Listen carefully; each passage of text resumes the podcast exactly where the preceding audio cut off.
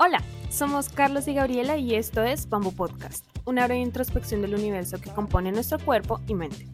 Nos gusta hablar de la travesía humana en entrevistas valiosas con profesionales de diversas áreas, o a través de monólogos introspectivos, o conectando ideas filosóficas en medio de una conversación casual. Todo con un toque dramático y generacional. Acompáñanos. Hola, aquí continuamos con la segunda parte del episodio 4 donde conversamos con Daniel Urias acerca del ahorro, las finanzas y algunos tips financieros. Acompáñenos. Acá creería que la siguiente pregunta está relacionada con lo que dices, pero no estoy muy segura. Pero bueno, según tu experiencia, ¿es mejor rentar un departamento, apartamento o comprar una vivienda propia? Pues esta respuesta es yo creo que las que más gordas caen, pero ni modo. Depende. Depende por qué, porque suceden, suceden varias cosas, ¿no? hay, hay personas que realmente dicen, ok, no, yo quiero tener mi casa y mis ladrillitos y, y, es algo que al menos eh, en, en, México y no sé en Colombia, pero, pero en México para muchas personas sigue muy arraigada la idea de tener tu casa. Y es válido completamente, insisto. Aquí no, no, no hay ni bueno ni malo, sino depende, ¿no? En, en todo. Pero hay personas que dicen, no es que yo quiero tener mi casa y no me interesa. Y entonces nada, ¿no? Y sucede que probablemente la casa que pueden comprar queda a hora y media, a dos horas del lugar en donde trabajan. Y entonces la pregunta aquí es, ok, vas a poner, eh, vas a agregar cuatro o cinco horas de trayecto de tu casa al trabajo y del trabajo a tu casa para tener esa casa propia que estás pagando además de, entrada, ¿no? O mientras dure la vida del crédito, así que digas tu propia propia, pues no es. ¿Y cuánto te va a costar además los, los trayectos, eh, la gasolina? Hay personas, incluso y eso pasa en Ciudad de México, que hasta caseta les toca pagar o segundos pisos, etcétera, etcétera. En ese escenario probablemente la decisión más sensata será, ok, de momento me quedo rentando y me doy tiempo de juntar para un enganche más grande que me permita poder adquirir algo un, poco más cerca si quieren. Mínimo de la, de la caseta de cobro para acá. Ya me ahorré media hora, me ahorré 40 minutos de destino no todos, y, también hay que estar conscientes, pues no todo el mundo puede vivir a la vuelta de, su trabajo, ¿no? Digo, afortunadamente ya hay muchas, eh, muchas opciones también para varias personas que pueden trabajar desde casa. Obviamente, si trabajas en una fábrica cuidando un proceso de producción, no puedes trabajar desde tu casa, necesitas estar ahí. Pero el punto es que realmente hay que, hay que valorar los escenarios. ¿Por qué? Porque también hay personas que dicen, no, no, no, yo sí voy a comprar casa y está aquí cerquita donde trabajo y todo. Pero resulta que ya de sus ingresos se le va a ir prácticamente, o sea, todos sus ingresos se le van a ir en el pago de la hipoteca. Y entonces adiós vacaciones, adiós diversión, adiós salidas los fines de semana nuevamente, si yo estoy consciente de eso y asumo y estoy tranquilo y para mí el estar pagando mi casa me da más felicidad, tranquilidad y estabilidad que las salidas, vacaciones, etcétera, quizá puede ser una buena opción. Pero no todo mundo tiene que comprar casa. Se vale también nuevamente, o se puede estar rentando, no significa que fracasé en la vida, no significa que este yo, a diferencia de mis papás, pues este, soy un prangana de la sociedad. No. Y, y, de hecho, yo me enfoco más en eso, ¿no? Porque hay muchas personas más bien que defienden, no, no, no, es que rentar es tirar el dinero a la taza del baño. Sí, o sea, si estás en facultades de poder pagar una, una hipoteca con estabilidad, con finanzas personales en orden, etcétera, etcétera, y pero no has hecho ese análisis si quieres estar rentando este pues igual ahí sí sería tirar tu lana, ¿no? El punto es que no te agobies. ¿Por qué? Porque primero pone en orden tus finanzas, genera ahorros, identifica qué es lo que te gustaría comprar. Luego, después de lo que te gustaría, elige lo que puedes comprar y con lo que estés bien, porque una cosa es lo que, sí, pues si yo quisiera, o sea, yo quisiera comprarme una casa, una mansión, ¿no? Probablemente, eso es lo que quiero, que es lo que puedo comprar ok, de lo que puedo comprar ahora sí, ¿cuánto dinero necesito? Ok, ¿cuánto tiempo me va a tomar llegar a esa cantidad? Es decir, si yo planifico y llego a ese momento con estabilidad, con ahorros, con claridad de que voy a poder hacer frente a ese compromiso, que quizá para mí es una, uno de los, de los compromisos financieros y, metas financieras más importantes que muchas personas van a cubrir por el monto del, del compromiso, por el plazo del crédito hipotecario, etcétera. Eh, si ya analicé todas esas variables, entonces pues adelante, ¿no? Pero si no, de verdad no se agobien tampoco por, por rentar. Puede ser en muchos casos una decisión financiera más útil, más estratégica que aventarme sin planificar a comprar casa, no más por el simple y sencillo hecho de es que ya va a ser mía y no me importa si tengo que, ahora sí que cueste lo que cueste, yo quiero tener mi, casa propia. Hay que evaluar. Cada, cada caso va a ser distinto y en función, y tengo que decidir en función a tener tranquilidad y estabilidad. Y a lo mejor para muchas personas rentar de momento va a ser tener estabilidad. Si yo rento y se descompone algo en la casa, no lo pago yo. Digo, a menos que, que yo vaya y yo lo, o yo le pegue un golpe al, vidrio, pues igual me toca a mí. Pero oye, que la tubería se descompuso, oye, que el predial, oye, que este, lo que sea, hay alguien que llegue y responde financieramente.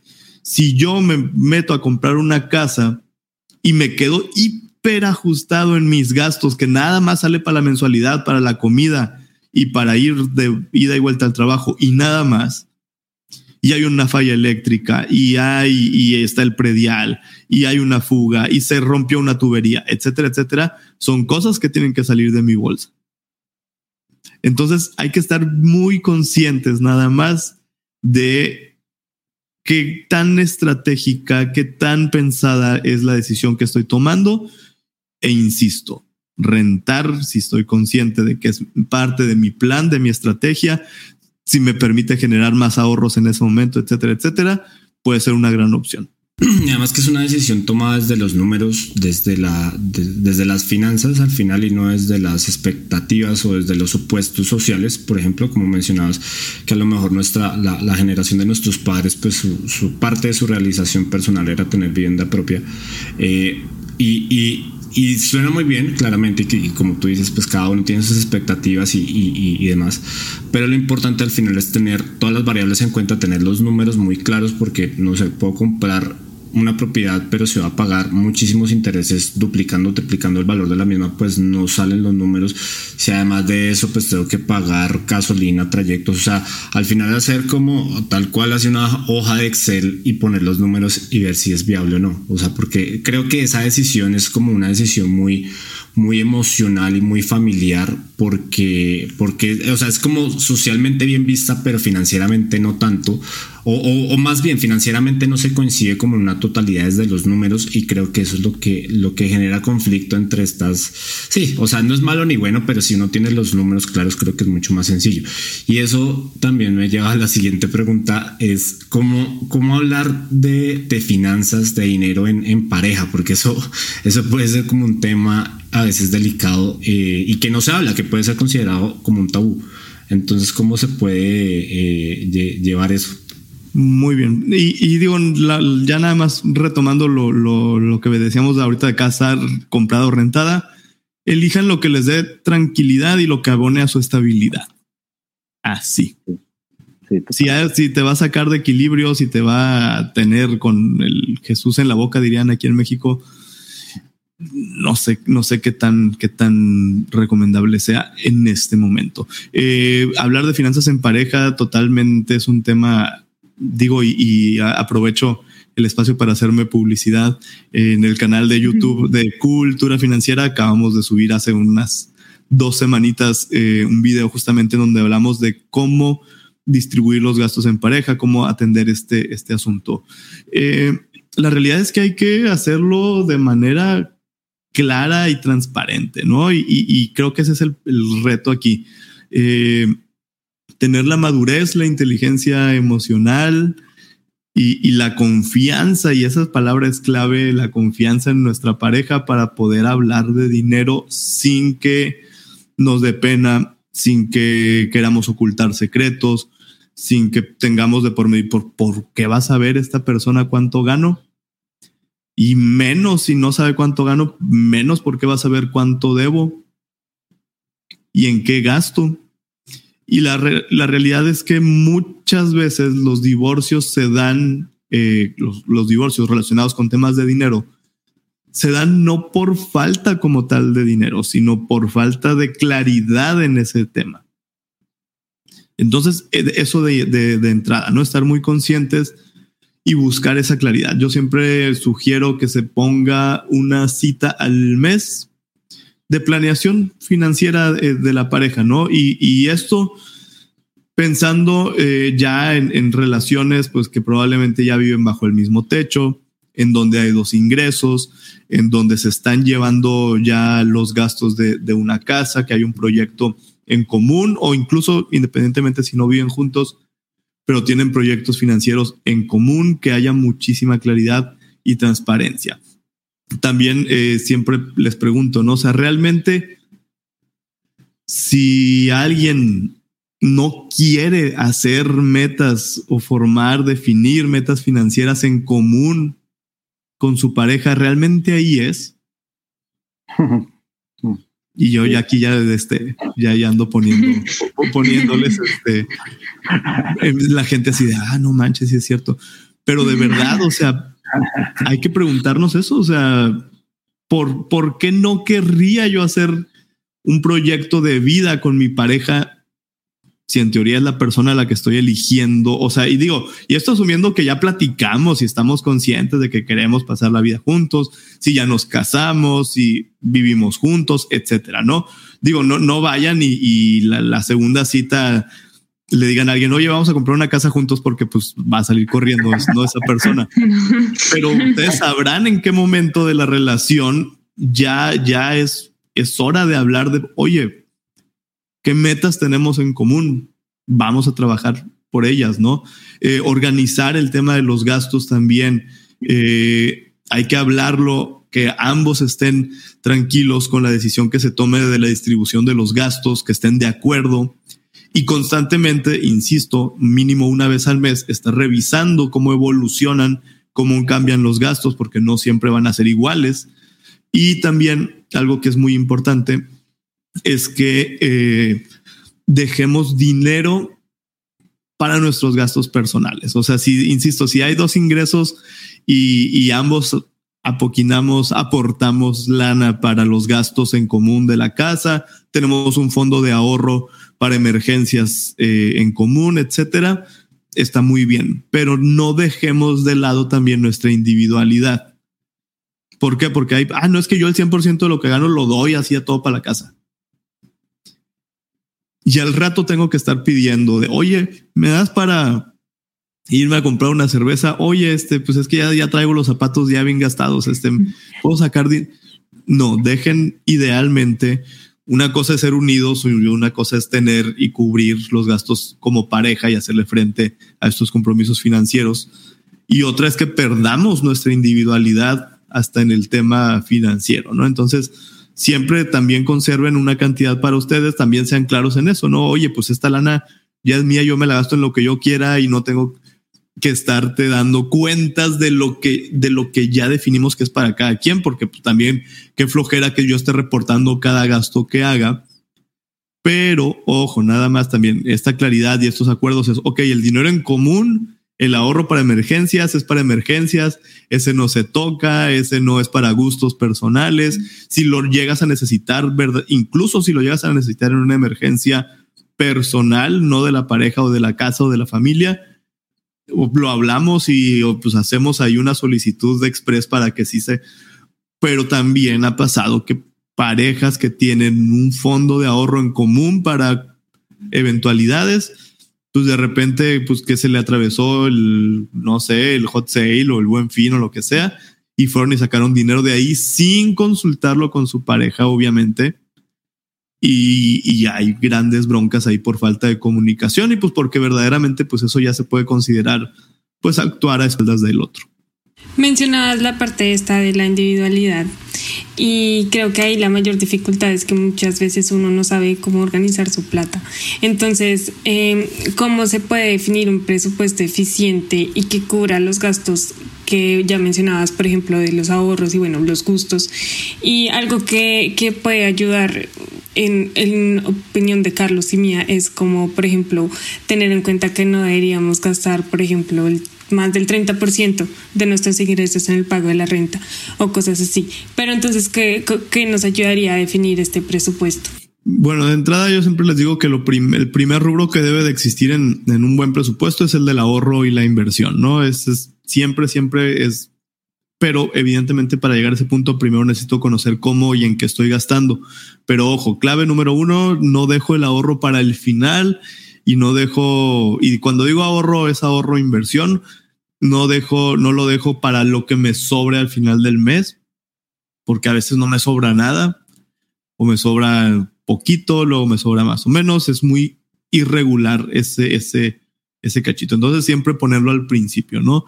Eh, luego hacer una revisión, pues en función a cómo me pagan. Si me pagan quincenalmente, con ese monto yo planifico los gastos que vienen en esa quincena que está por comenzar y divido. Entonces, eh, ¿en qué divido? Gastos fijos, servicio, renta, luz, agua, etcétera, etcétera.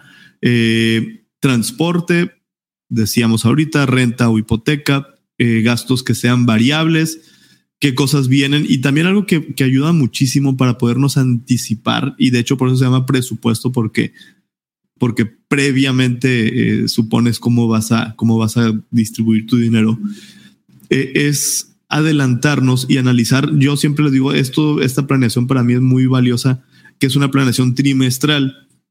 Vamos a suponer que ahorita va empezando junio, que yo, yo planifico junio, julio y agosto. ¿Por qué? Porque a veces, y, cada persona, por eso son finanzas personales, porque son pues, muy, muy diferentes de persona a persona pero pues en cada caso y en cada familia, pues va a haber gente que le toca cubrir el regreso a clases en julio o en agosto.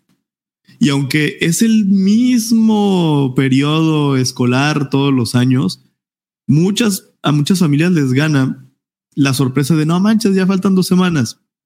Y entonces ya te desestabilizas, ya tienes que recurrir a las deudas, ya compraste de emergencia, compraste mal, quizá compraste más caro. Entonces, esta planificación trimestral de los grandes gastos periódicos que ocurren todos los años me permite poderme adelantar y planificar mejor. Lo mismo pasa quienes paguen un seguro de manera anual, por ejemplo, pues es bien sencillo que se nos olvide. Y, de, y dices, híjole, y tú dices, no, pues este fin de semana me voy a ir de vacaciones y tras te llega el cargo del seguro y dices, no, me arruinó la vida y todo, y a lo mejor ya lleva cinco o seis años pagando ese seguro, ¿no?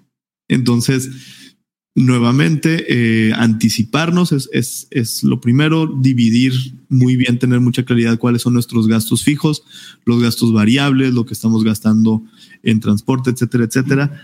Eh, cuánto voy a asignar al, al, ahorro y a la inversión.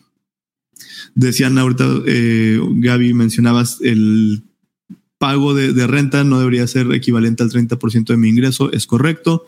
Eh, así como incluso también la parte de deudas, independientemente, eh, quiten, si es hipoteca, pues cuenta como gasto de vivienda, ¿no? Pero deudas en general de tarjeta de crédito, un préstamo personal, el pago mensual de las deudas, ojo, no el monto con total, sino el pago mensual que yo abone a esa deuda, o a las deudas que tenga no debería de ser mayor al 30% de lo que yo gano. Si gano 10 mil pesos, máximo tendría que destinar 3 mil al pago mensual de las deudas. Nuevamente, eh, no al monto total de mi deuda, sino al pago que me toca hacer de, de forma mensual. Esto para mantener la, la estabilidad. Entonces, eh, y decíamos ser constantes, muy constantes, y lo voy a empezar a hacer quincenal todas las quincenas lo reviso, cuidar mi planeación trimestral, estar conscientes también de que el presupuesto es algo que va a ir eh, evolucionando junto conmigo. Entonces no puedo tener exactamente el mismo presupuesto que hacía eh, en enero del 2010 versus el que tengo que hacer ahora que mi vida ha cambiado de forma radical. Entonces también estar bien conscientes de, que va a ir cambiando. Y yo siempre les digo como que entre broma, pero no es en serio, pues que el presupuesto hay que cuidarlo, amarlo y respetarlo todos los días de, nuestra vida, ¿no? Otra vez lo decíamos al principio, pues va a haber momentos en los que me salga el presupuesto, está bien. Y es válido y pues no somos robots. Nada más hay que cuidar que no se vuelva la constante o la costumbre o la regla salirse del presupuesto, porque pues entonces pues ni para qué perdemos el tiempo haciéndolo, ¿no? Como, como en ese orden de ideas y, y, teniendo en cuenta que somos una generación que no va a tener un retiro, una jubilación como, como antes, eh, ¿cómo podemos calcular la cantidad de dinero que necesitamos para nuestra jubilación, para el retiro? O sea, porque siento que en general en Latinoamérica como que el sistema de, pensiones y eso ha cambiado mucho y ya es como más responsabilidad propia de cada persona, o sea, de nosotros pues tener esto en cuenta.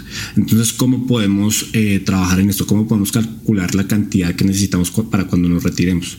Pues mira, yo de, de entrada, bueno, si hacen el presupuesto actualmente, eh, les diría que, que se saque la proporción de cuánto gastan mensualmente, ¿no? Este, y ya, eh, los gastos mensuales, lo, lo, más importante, agregando también eh, en esta parte, pues todo lo que tenga que ver con temas de salud, etcétera, etcétera. Eso lo multiplicamos por 12 y luego eso lo multiplicamos, vamos a suponer, y, y cada país tendrá una esperanza de vida distinta pero yo prefiero multiplicarlo por 20, es decir, asumir que voy a vivir 20 años después de mi, de mi retiro. Eso me va a dar una cantidad, ¿no? la, que, la, que la que les dé, pues. Eh, ese puede ser el punto de partida. Ahora, hay que estar conscientes de que vamos a pensar que dos millones de pesos ahorita o o 500 mil dólares de hoy no van a ser los mismos que de aquí a 20, 30 años, ¿no? Evidentemente, pues ya no me va a alcanzar pan mucho de lo que puedo comprar hoy con esa, con esa cantidad. Entonces hay que, eh, partiendo de, de ese monto, hay que meter nuestro dinero en instrumentos de ahorro que tengan un componente de inversión. Planes personales de retiro, por ejemplo, eh, en, en México te permiten este ahorro con inversión, lo cual significa que mi dinero constantemente va a estar actualizando su valor conforme el tiempo pase. Y una vez que yo tenga una plática con un asesor financiero o un agente de seguros que, que, me, que será quien me podrá dar información sobre este tipo de planes, yo necesito que me diga, ok, yo quiero llegar a este monto, pero cuánto va a ser al a valor en el futuro. Cuánto es lo que, lo que necesitaré tener realmente para que pues, yo pueda cubrir el estilo de vida que tengo hoy, ¿no? Entonces, a partir de ahí es que, que se va a determinar. Pero les decía, o sea, un ejercicio hiper sencillo que evidentemente no contempla la inflación, pero pues de ahí podemos partir, es analizar, ok, hoy mis gastos mensuales a cuánto ascienden, por 12, por 20 ese es mi punto de salida, o que yo le digo ya, o sea, ya voy, veo en qué instrumento voy a invertir y, evidentemente lo más probable es que te digan, ok, no van a ser dos millones lo que vas a juntar al final, considerando los rendimientos, a lo mejor van a ser seis o van a ser siete. O si yo dije, ok, un millón, pues a lo mejor en total voy a tener que eh, acumular tres millones para que el día en el que los retire me alcance para vivir con estabilidad y, con un estilo de vida muy similar, digamos, al que puedo tener en este momento. Listo, Daniel. Y finalmente nuestra pregunta Bamboo Podcast, que es una pregunta que le planteamos a todos nuestros invitados, eh, porque consideramos muy importante que lo que hagamos en nuestra vida diaria tenga un impacto positivo en nuestra audiencia. Entonces, ¿qué impacto quisieras dejar en tu entorno con lo que haces a diario, ya sea desde tu profesión, desde tu vida personal? Pues para mí el, el impacto que, que busco este, generar todos los días es es que las personas puedan tomar mejores decisiones con, con su dinero. Decisiones más conscientes, más informadas, que, que signifiquen eh, mayor calidad de vida, que signifique acercarse al bienestar y, conservarlo y, y, aumentar ese bienestar financiero y también estar que, que puedan las personas hacer conciencia de que pues el bienestar en general incluye las finanzas, la salud, las relaciones familiares, de amistades, etcétera, la espiritualidad. Pero gran parte de, la tranquilidad se va a dar cuando yo tengo estabilidad financiera, porque me puedo concentrar en estas otras aristas de, mi vida, ¿no? Entonces, eh, para mí es, eso, o sea, si puedo dejar un, empujoncito y, al final, pues realmente, pues yo no le voy a enseñar a nadie como tal, pero puedo darles esa puerta de entrada a la conciencia de decir algo tengo que cambiar, algo tengo que hacer mejor para tener más tranquilidad, para tener más estabilidad. Y si derivado de lo que todos los días eh, publico, comparto eh, y, genero para, para esto, una persona puede alcanzar una meta, puede eh, cambiar la manera en la que está administrando su dinero para bien, puede encontrar esa tranquilidad, puede cambiar sus hábitos de consumo que probablemente hoy eran nocivos, puede adquirir hábitos como ahorro, inversión, incluso eh, pues cambiar y salvar su vida eh, porque tuvo ahorros para poder actuar rápido frente a una situación de salud, de emergencia. Eso es lo que, lo que busco todos los días que, se genere y afortunadamente, pues algunas, en algunas ocasiones sí, sí me comparten que, que se, ha cumplido el objetivo y, eso es lo que más feliz me hace de este trabajo de todos los días. Che, Daniel, muchas gracias por tu respuesta eh, y bueno, pues obviamente, por supuesto, por tu disposición para este episodio de Bamboo Podcast. Y por último, ¿cómo pueden encontrarte o contactarte en redes sociales, en tu página, nuestros oyentes? Eh, prácticamente en todos lados como Cultura Financiera. Cool se escribe con doble O al principio, como Cool en inglés. Cultura Financiera en Instagram, Facebook, TikTok, YouTube, Twitter, www.culturafinanciera.com. Eh, ahí los veo. Perfecto, Daniel. Muchas, muchas gracias, ya como dijo Carlos, por tu participación. Y muchas gracias a todos los que nos escuchan aquí en Bamboo Podcast. Nos encontraremos ya de nuevo el próximo martes para continuar el universo que compone nuestra mente y nuestro cuerpo. Recuerden que nos pueden encontrar en Instagram y explorar las dos primeras temporadas, donde también nos acompañaron invitados y temas muy interesantes. Hasta el martes. Hasta el martes.